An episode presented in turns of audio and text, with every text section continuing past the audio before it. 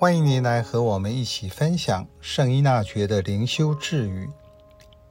四月十四日，我们若因一些人的心神坚定、德性稳固，而叫珍爱他们，那么就应该对他们的小过小错严加谴责。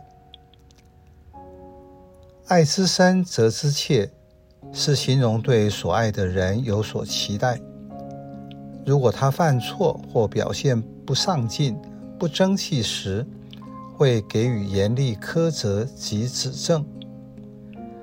但是要小心，因为有时表面上爱他所做的，其实是发泄自己的不满，或者是按照自己的标准对待那个人，这并不帮助要爱的那个人成长。这句智语表达了相同的内容。对那些心意坚定、德性勇毅的人，我们要比较爱和期待。那么，对他们最微小的过失，也要更加严格对待。但是，不是要打击他们。从依纳爵灵修的引导方法来看。神操前面的凡例，给予带领者明确的指引。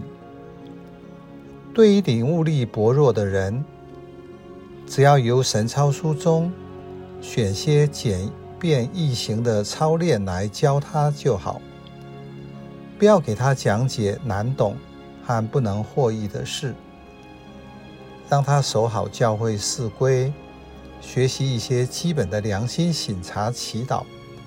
养成办告解的习惯就好了，不必带他进入后面更深的内容。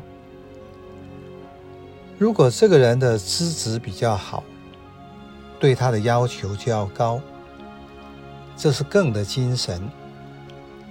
换句话说，如果你爱他，对他的要求就会更多，希望他更好，不要让他停滞在那里。